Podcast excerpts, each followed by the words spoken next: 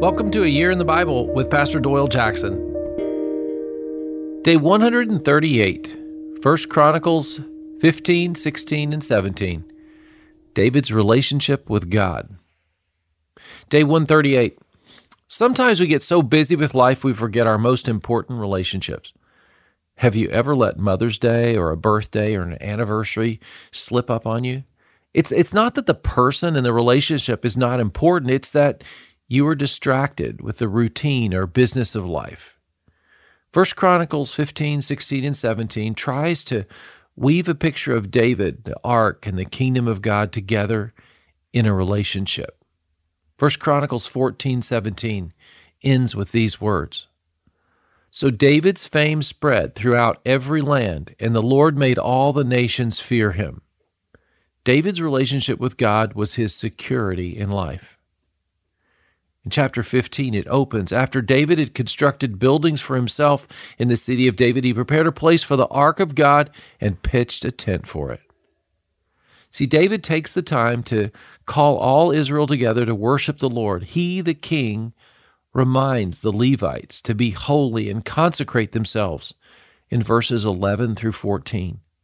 He also reminds them of the past failure as Levites in bringing the ark to Jerusalem.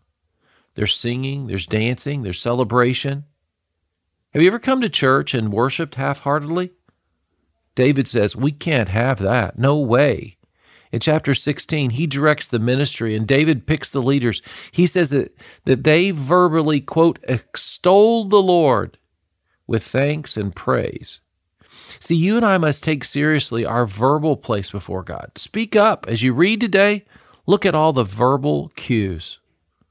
All creation is worshiping God. Let us not be caught silent or just whispering. Chapter 17, it reminds us that God told David he was not going to build the temple, but he could make the resources ready. Listen to David's prayer. Verse 16. Then King David went in and sat before the Lord, and he said, Who am I, Lord, and what is my family that you've brought me this far? I love David's humility. It gives us hope that we can sit before the Lord as we read the word and pray. Verses 20 and 21. There is no one like you, Lord, and there is no God but you, as we have heard with our own ears.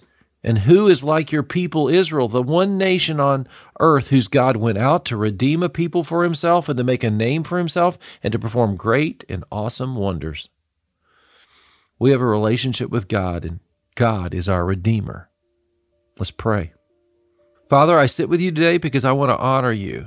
I speak because you are worthy of all praise. You are God. Amen. Keep reading with me.